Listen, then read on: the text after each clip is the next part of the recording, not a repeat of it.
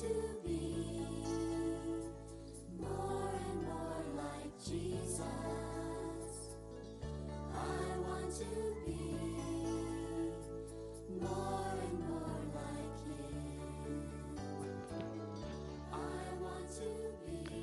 Hello, friends. How are you today? Welcome to another episode of Being Like Jesus.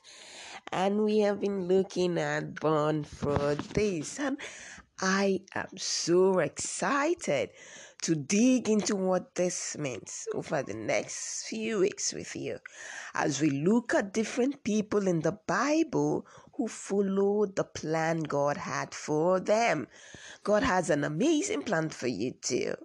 He made you to be his special son or daughter, and he has put so much precious gold inside of you to help you with his plan. We can thrive because we are born for this. We have been reading from the book of Genesis, chapter 1.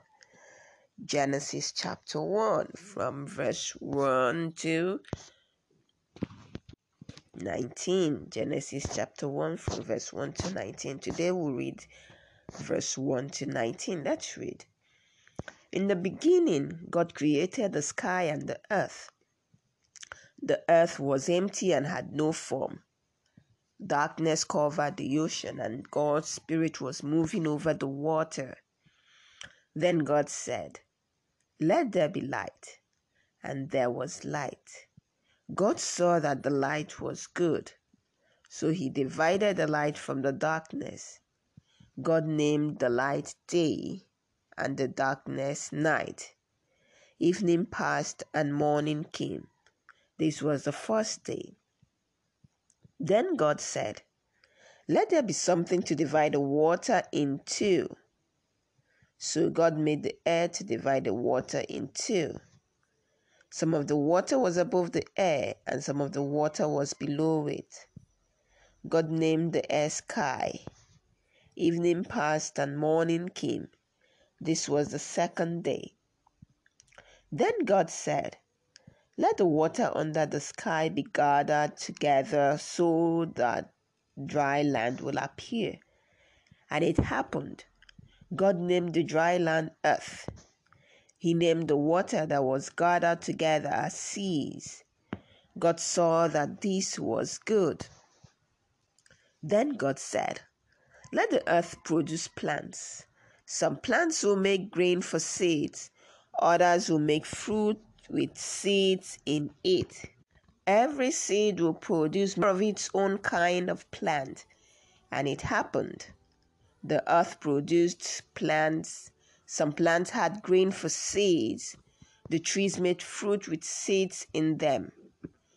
Each seed grew its own kind of plant. God saw that all this was good. Evening passed and morning came. This was the third day. Then God said, Let there be lights in the sky to separate day from night.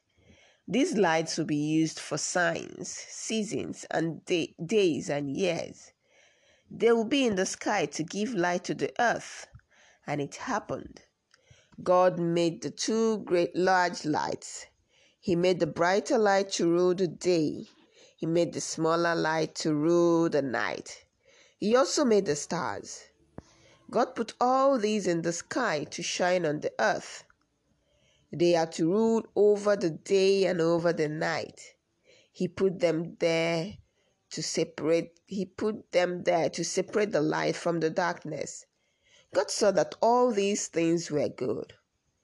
Evening passed and morning came. This was the fourth day.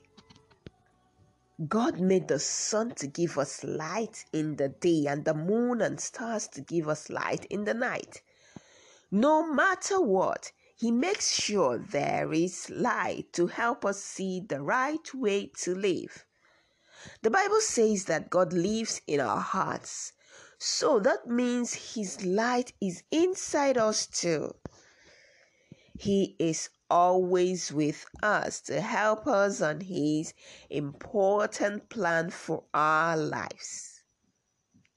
Can you think of a time when you knew God was close to you?